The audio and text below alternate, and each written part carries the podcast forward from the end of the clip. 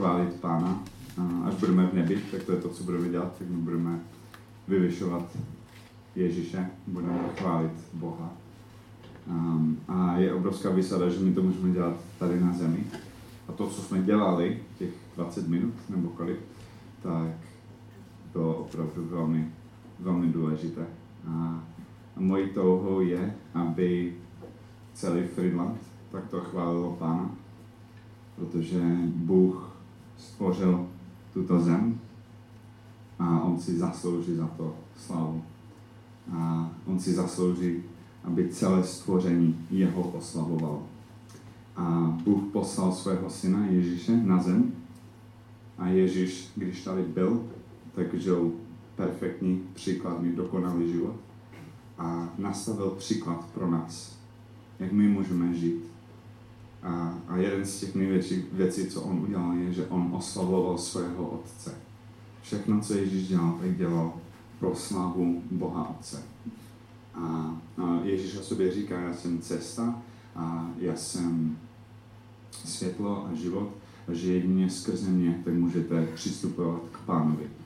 Smysl našich životů tak je přistupovat k Otcovi. My jsme stvoření a smysl našich životů tak je přiblížit se ke Stvořiteli.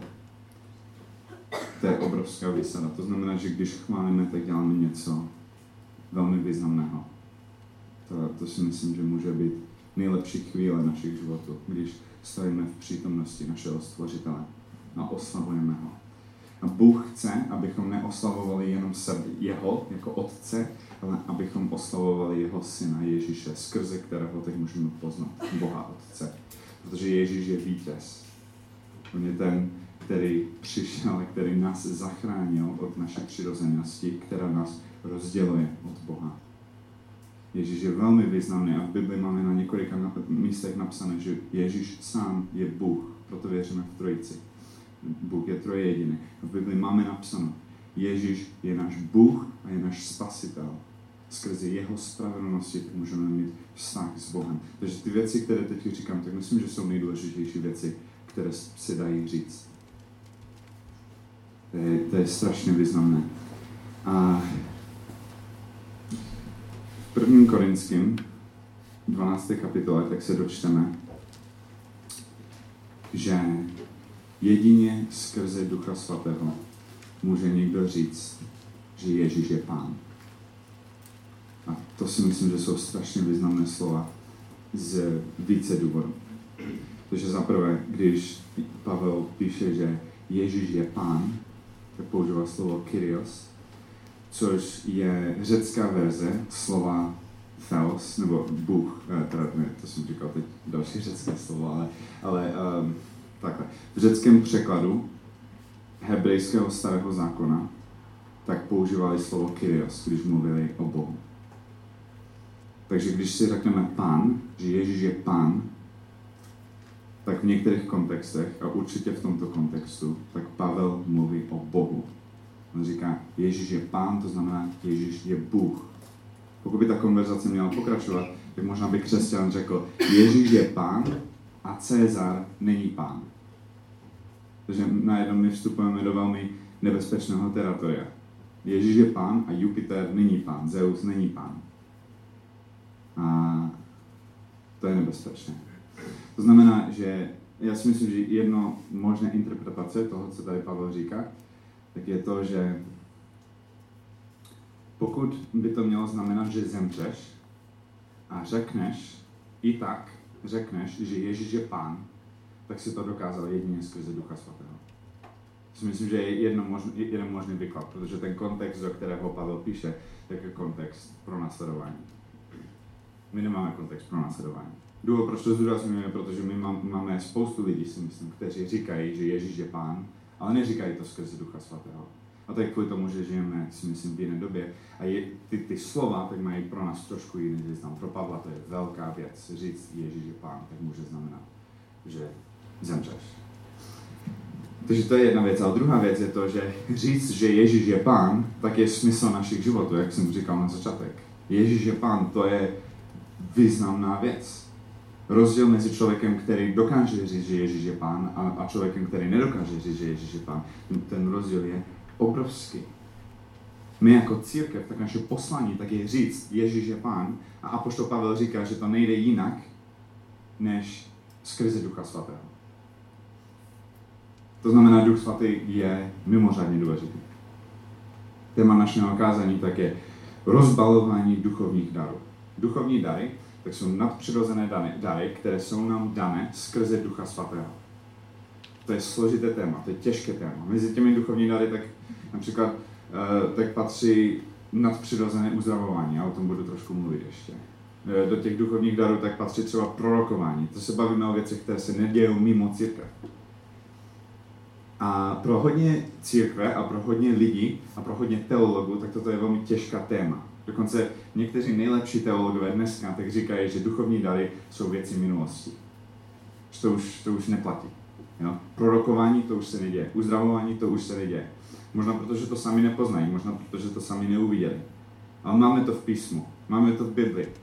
Dokonce ta kapitola, jestli si to otevřete, tak 1. Korinským 12. kapitola, tak začíná tím, že Pavel říká, nechci, abyste byli ohledně duchovních darů ignorantní. Nebuďte ignorantní vůči duchovním darům. Takže to je důležitá věc, je to něco, o čem Pavel chce, abychom něco věděli. A duchovní dary, tak je to složitá téma. Je to těžká téma a myslím si, že to je těžké v tom, že já, když vstupuju do oblasti nadpřirozených duchovních projevů Ducha Svatého, tak se vzdávám kontroly a stávám se závislý na Duchu Svatém. Myslím si, že to vidíme i v tom, co jsem říkal, že jedině skrze Ducha tak můžeme říct, že Ježíš je Pán. My jako církev tak máme za cíl říct Ježíš je Pán. To znamená, že my můžeme jednat jedině skrze Ducha Svatého. Cokoliv, co děláme mimo Ducha Svatého v církvi, je k ničemu. Je zbytečné. To znamená, že jestli já chci sloužit v církvi, což každý si myslím obrácený člověk tak by měl chtít sloužit v církvi, tak se stávám závislým na Duchu Svatém. A v tom je to těžké. Stávám se závislým na Duchu Svatém. Chci naplňovat ten účel, který mi Bůh dal, tak si musím vzdát kontroly a musím jít za Duchem, za Bohem, musím si jemu odevzdat, aby on dělal se mnou věci a často on bude chtít od nás dělat věci, které jsou nepříjemné.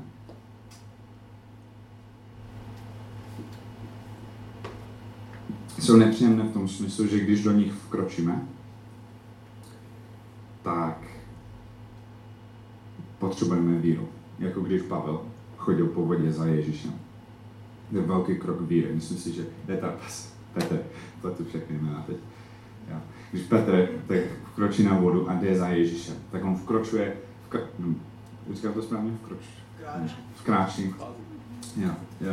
Tak on vstupuje, on vkráčí do velmi těžké situace. On, pokud by byl závislý na vlastní moci, tak padne do vody. Že my, když se stáváme závislými na Duchu Svatém, tak my si vzdáváme kontroly a jsme závislí na tom, že Bůh se o nás postará. Takže a to si myslím, že je jeden z rozdílů mezi duchovními dary a normálními dary. Dobře, takže teď jsem mluvil trošku kolem toho, co jsou duchovní dary, ale ještě jsem neřekl úplně přesně, co jsou duchovní dary. A můžete si otevřít Bible, 1. Korinským 12. kapitola, a já přečtu to, co Pavel říká o duchovních darech. A ještě jedna věc, předtím, než přečtu ten text, tak Pavel používá dvě různé slova, on říká duchovní dary a potom je ještě jedno slovo a to jsou duchovní projevy. Takže bavíme se jednak o darech, které máme, které nám Bůh dal, ale taky se bavíme o projevech Ducha Svatého. A to si myslím, že bude důležité. Dobře. Jo. Od 7. budu číst. Každému je dán zvláštní projev ducha ke společnému prospěchu. Jednomu je skrze ducha dáno slovo moudrosti, druhému slovo poznání podle téhož ducha. Někomu zase víra v témž duchu, někomu dar uzdravování v jednom a témž duchu. Někomu působení mocných činů, dalšímu zase proroctví, jinému rozlišování duchu, někomu dar mluvit ve vytržení, jinému dar vykládat, co to znamená. To všechno působí jeden dar a jeden a týž duch. který uděluje každému zvláštní dar, jak sám chce. Takže tady máme nějaké dary, jak jsem říkal, uzdravení a proroctví, ale tady máme i působení mocných činů nebo zázračných činů. A víra v duchu, slovo moudrosti. Takže tady máme některé věci, některé se zdají, že jsou poměrně přirozené. Například slovo moudrosti. Možná by, to neznamená, že člověk mimo církev nemůže mít moudrost. Ale bavíme se tady o darech a o projevech ducha v nás, které jsou speciální. A to slovo moudrosti, o kterém se tady mluví, tak je jiné slovo moudrosti, než bychom nalezli mimo církev. Všechny tady tyhle dary tak jsou jedině skrze Ducha Svatého a myslím si, že opravdu se tady jedná o něco nadpřirozeného. Že tady máme seznam těch darů a taky, ale tady Pavel zdůrazňuje jednu věc a on opakuje v každém verši, že to je v témž duchu, že to je v tom stejném duchu. A hlavní myšlenka celé tady téhle kapitoly, kterou máte před sebou, 1. Korinským 12. kapitola, tak je to, že je jeden duch a je jeden Bůh, který se ale projevuje různýma způsoby. Jak víte, tak v Korintě tak ten sbor byl rozdělený. A oni, víte to, pokud jste tady byli minulou neděli a předminulou neděli, protože to je to, co Pavel řeší v té knize, že ten sbor je rozdělený. Oni mají problém. A ten problém je ten, že většina těch křesťanů tak měli nějaké obdarování a vnímali jiné obdarování na těch ostatních křesťanech. Takže někdo například má proroctví a druhý možná tak je velmi silnou evangelistou. A já si řeknu o sobě, duch se projevuje jistým způsobem skrze mě a projevuje se jinak skrze něho, to znamená, že on vychází z jiného ducha. Takže to, co Pavel tady ujasňuje, je jeden duch, který vás spojuje všechny, který se ale projevuje různými způsoby. To je jedna z hlavních věcí, které tady Pavel zdůrazňuje.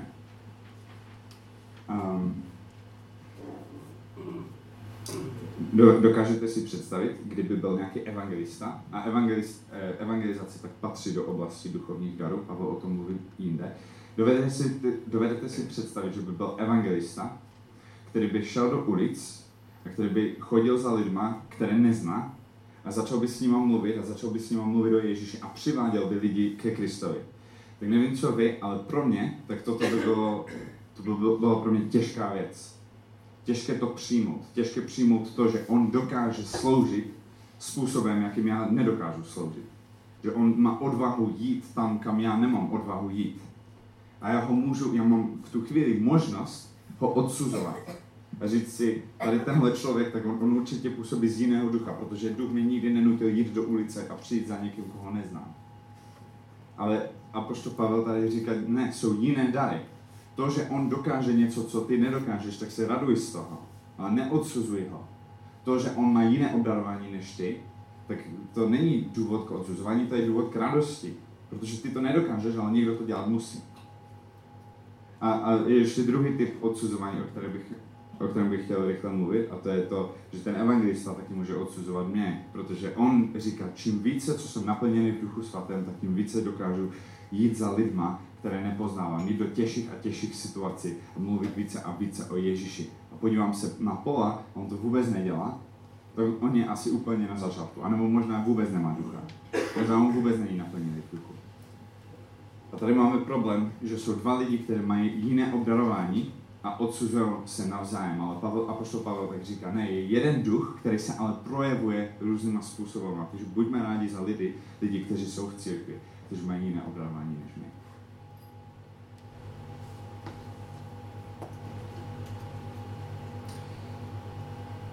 Takže já bych chtěl teď, je mi líto, že teď jsem dával docela nejasnou strukturu a trošku skákám z jedné věci na druhou, ale doufám, že to všechno směřuje stejným směrem. Tak vydržte, já se zase vrátím k vysvětlení těch duchovních darů.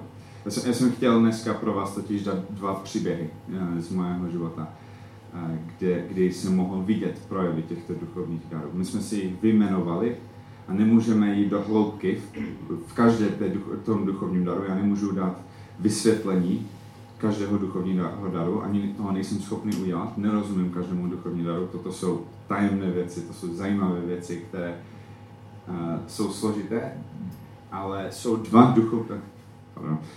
duchovní dary, které si myslím, že jsem viděl na vlastních očích, projevy Ducha Svatého, které jsem viděl na vlastní oči. A chtěl bych ti říct tyhle dva příběhy. Takže ten první příběh, tak se stal před 2,5 lety, když jsem byl v Klánské Fistici a studoval jsem tam. A nevěděl jsem ještě, že přijedu tady do Fenstratu. A jeden člověk se za mě modlil a on říkal, že má vidění. Že má vidění mě. On říkal, Kole, já jsem tě viděl, seděl si ve vlaku, měl si před sebou učivo a studoval si. A potom se ten vlak začal zrychlovat. A ta pointa je v tom, že Bůh ti někam posílá a ty máš čas, aby si studoval ty učebnice, které máš před sebou. Ale ten čas je rychlý, ten vlak se rychlí. Ty se dostaneš tam, kam tě posílá, rychleji, než si myslíš. Musíš využít ten čas a musíš studovat pečlivě, aby si byl připravený, až tě Bůh vysadí. A možná, kteří mě znáte dobře, tak víte, že to je přesně to, co se stalo. Jak říkám, to je předtím, než jsme se dozvěděli, že přijedeme do Fenstratu. Hned po studiu bakaláře, tak jsme se přestěhovali tady, do Fenstratu. A tam sloužíme, to je mnohem dřív, než jsme čekali. A takže se to naplnilo. Doslovně se to naplnilo. Dokonce tak 1 rok, co jsem studoval bakalářský stupeň teologie, tak já jsem i pracoval v Bratislavě a trávil jsem hodně času ve vlaku. A já jsem neměl čas, protože jsem pracoval a studoval zároveň, tak jsem neměl čas jindy studovat, než v tom vlaku. A takže nejenom, že se to obrazně zrealizovalo, že opravdu mě Bůh vysílal tam, kam mě vysílal, rychleji, než jsem si myslel, ale i doslovně, tak jsem trávil hodně svého času ve vlaku studiem. Rychle jsem studoval a co nejvíce jsem načerpal. Toto proroctví pro mě tak měl i užitek v tom, že já jsem věděl, že musím dobře využít ten čas, který mám. Důvod, proč říkám tady tenhle příběh, je jednak, abychom měli příklad proroctví pro ty z vás, kteří s tím třeba nemáte žádné zkušenosti, ale taky, abychom viděli, jak to mohlo být užitečné pro mě.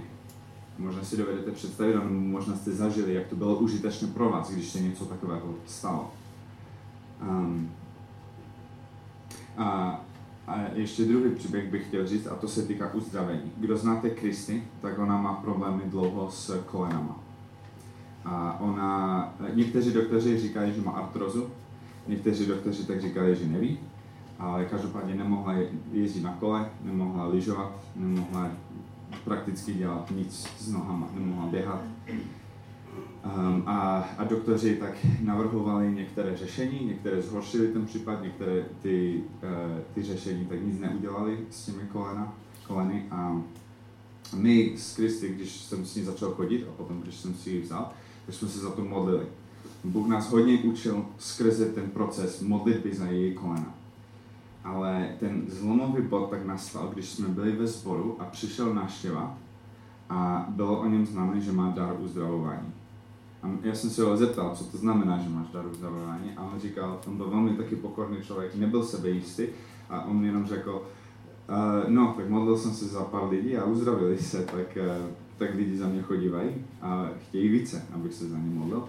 Tak já jsem říkal, můžeš se modlit za moji manželku a potom s kazatelem, s tímto pánem, takže my jsme si postavili kolem Kristy a modlili jsme se za ní a od té doby taky neboli kolena.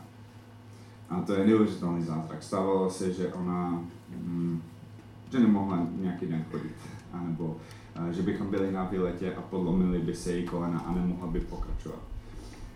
Takže já doufám, že to není moje.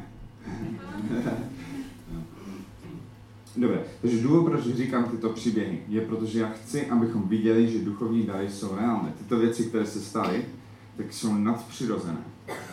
A Duch chce, aby se tyhle věci děly v církvi. Na začátek tak já jsem říkal, že jinak než skrze Svatého Ducha nemůžeme říct, že Ježíš je Pán. Bez Svatého Ducha tak církev nemůže fungovat. A Pavel nám dává pravidla, podle kterých tak můžeme pracovat se Duchem Svatým. A ty pravidla ty máme v téhle kapitole. A týká se to nadpřirozených věcí. Ježíš, když tady byl, tak on pořád žil v nadpřirozeném. A pro nás může být strašidelné vkročit do toho nadpřirozená. A to je přesně to, ale co od nás Bible vyžaduje, pokud jsme přijali Ježíše. A taky chci, aby jsme si mohli představovat, jaké požehnání to bylo pro mě, když někdo použil svůj duchovní dar. Jaké požehnání, možná vy, tak máte podobnou zkušenost, jaké velké požehnání bylo pro vás, když někdo použil svůj dar. A někdy to může být nepříjemné, někdy to proroctví, tak se může týkat nějakého říku, to už se mi taky stalo. Ale jak úžasné to je, když církev používá svoje dary. A my potřebujeme všechny dary, a my potřebujeme všechny role. Mi napadají dvě věci, které můžou stát v cestě od toho, abychom vkročili do oblasti duchovních projevů. A ta první věc, už jsem vyjmenoval, a to může být nějaký ten strach. Strach, že musím se stát závislým na Duchu Svatém. Ale druhá věc, o které bych chtěl mluvit, tak je nedůležitost. Pocit nedůležitosti. Že možná my v církvi tak vidíme lidi, kteří stojí vepředu, chváliče, kazatele a tak dále, a říkáme si, já neumím to, co umí tento člověk, tak jak bych já mohl sloužit, kde bych já sloužil, co bych já dělal v církvi. A apoštol Pavel tak ve velké hloubce tak mluví o tom, že takhle nemáme přemýšlet a že tělo má spoustu částí, a teď to jsou moje myšlenky, ne Pavlové, ale některé ty části jsou vidět, jako ruce a oči, a některé jsou zevnitř, jako srdce a plíce. A Pavel říká, právě ty části těla, které často podceňujeme, tak jsou ty nejdůležitější. Například srdce, zase moje myšlenka, srdce je strašně důležité a my na to ani nevidíme. A tak je to stejné se církví. My potřebujeme, abychom naplňovali různé funkce. Takže jestli si člověk říká, ale já neumím toto a neumím toto, tak to není žádný důvod, proč ten člověk by si neměl rozvíjet v té službě, kterou mu Bůh dal.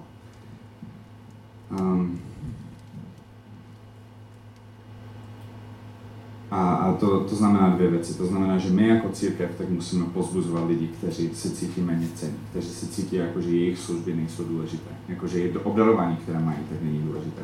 A druhá věc, tak to znamená, ten, který se cítí méně cenný, ten, který nechce se pustit do služby kvůli nějaké méně cennosti, tak se musí zpamatovat a musí si uvědomit, že kdyby ucho řekl, že nebude poslouchat, protože by radši chtěl vidět, tak to tělo bude handicapované. My jako církev, jestli všichni lidi, kteří by mohli stěhovat židle po shromáždění, tak řeknou, já nebudu stěhovat židle, protože bych radši kázal, tak nebudeme mít stěhované židle a sbor bude mít problém, protože musíme stěhovat ty židle, jsme výdelně. Takže církev potřebuje různé služby. My potřebujeme, aby každý, který má obdarování, využíval to obdarování, a to se týká přirozených věcí, jako stěhování židly, a týká se to i nadpřirozených věcí. Znovu, představte si, kdyby církev skutečně žila v Duchu Svatém, tak jako apoštol Pavel chce, aby žila. Bylo neuvěřitelné. Kdyby proroctví a kdyby uzdravování, kdyby to bylo něco, co se děje regulérně v církvi.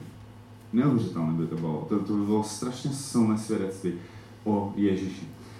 A ještě bych chtěl dát poslední výzvu k tomu, abychom přemýšleli vážně nad tím, že máme dary. Mimochodem, apoštol Pavel říká, že všichni máme dary. Všichni máme duchovní dary. Všichni.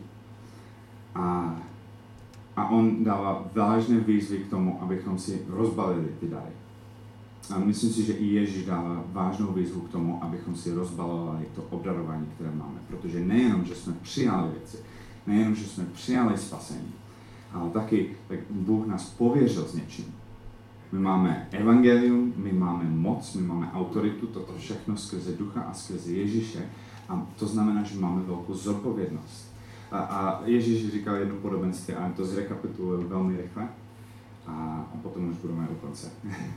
Takže to podobenství, které on říkal, tak se týkalo 3 služebníků a krále. Krále, který odešel na cestu. a on dal těm 3 služebníkům nějaký majetek, nějaké peníze. On říkal, pracujte s těmi penězmi. A jednomu dal tak 5 talentů, což je nevím kolik milion nebo miliard korun, ale je to obrovské množství peněz. A on říkal, máš 5 talentů, chci, aby si to investoval a rozmnožil ty peníze. Druhému dal 2 talenty, méně těch peněz. Ale pořád hodně a říkal, chci, aby si investoval a rozmnožil tyto peníze. A poslednímu dal 1 talent a znovu méně, ale pořád hodně. Říkal, investuj a rozmnožuj tady tyhle peníze. Až se vrátím, tak chci, aby toho bylo více. A on šel na skutečně dlouhou cestu. A když se vrátil, tak přišel za tím prvním a řekl, tak co máš pro mě? A on říkal, no takže těch 5 talentů jsem rozmnožil, investoval a teď jich máš 10.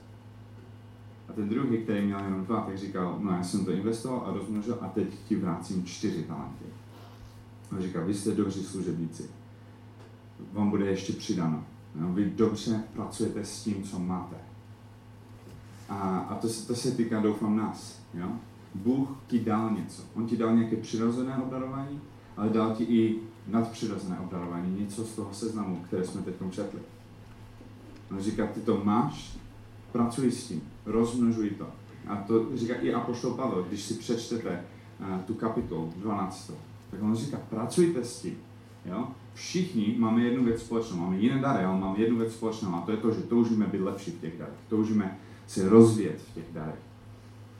Máš něco, rozvíjej to. Buď dobrým služebníkem, který rozmnožuje to, co mu bylo dáno. A poslední služebník, když za ním přišel král, tak říkal, no, dal jsi mi 1 a já vím, že ty jsi přísný, že jsi drsný a že se naštveš za věci, za které já nemůžu. Tak já jsem si to radši schoval, ten majetek, aby si se na mě nenaštval, že jsem to ztratil.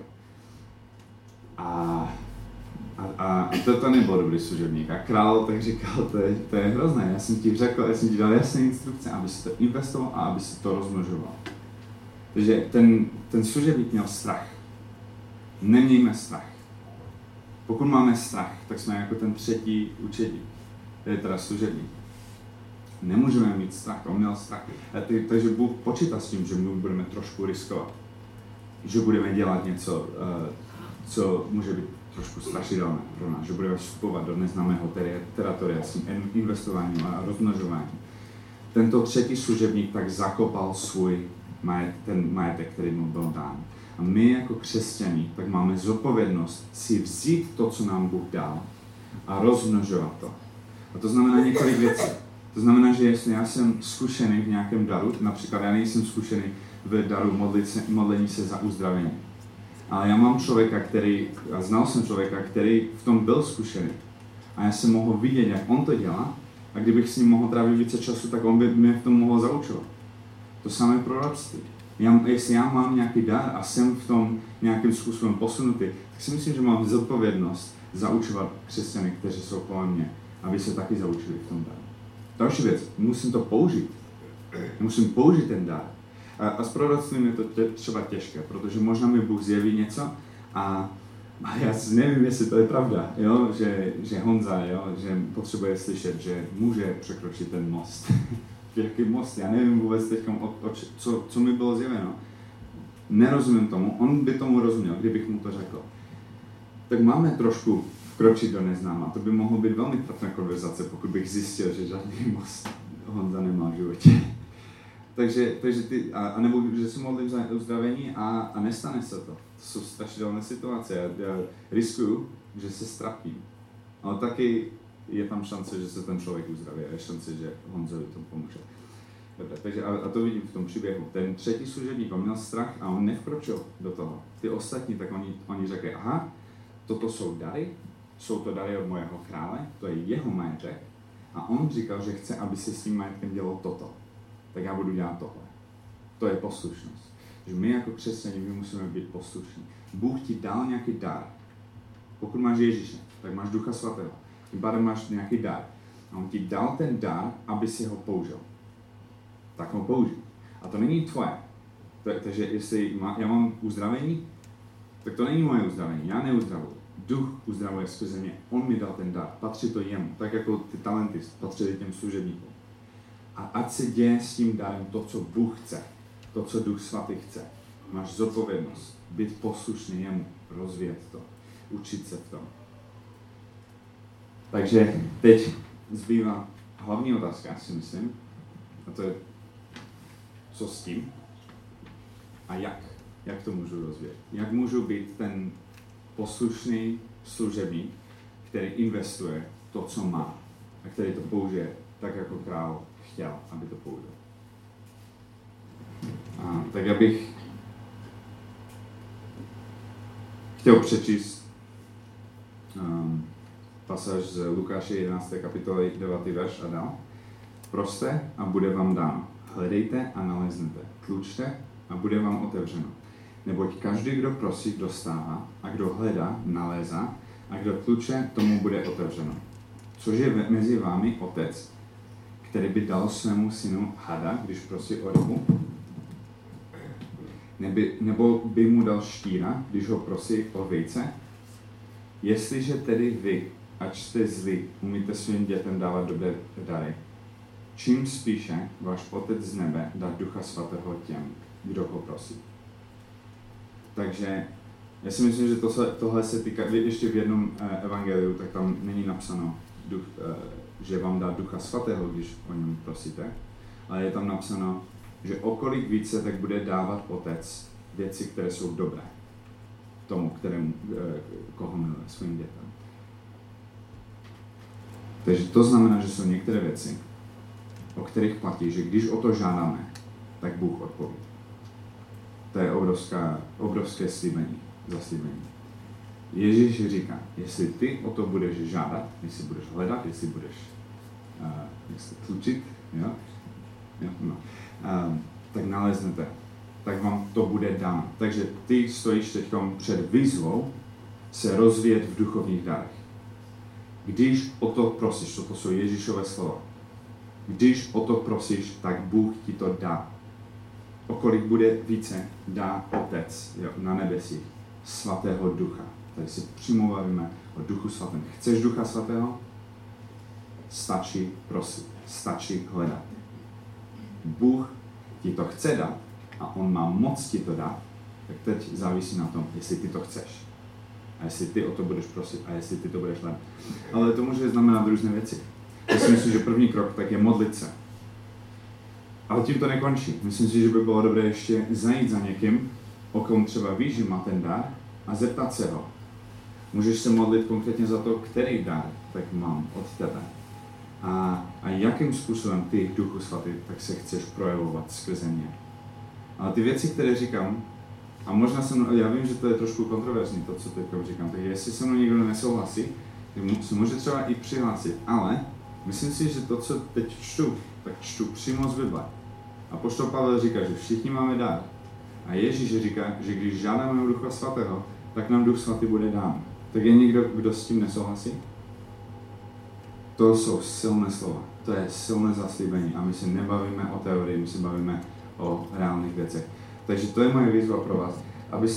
Abyste využili to zaslíbení, které máme. A abyste se ponořili hluboko do toho, do čeho nás Pavel pozývá.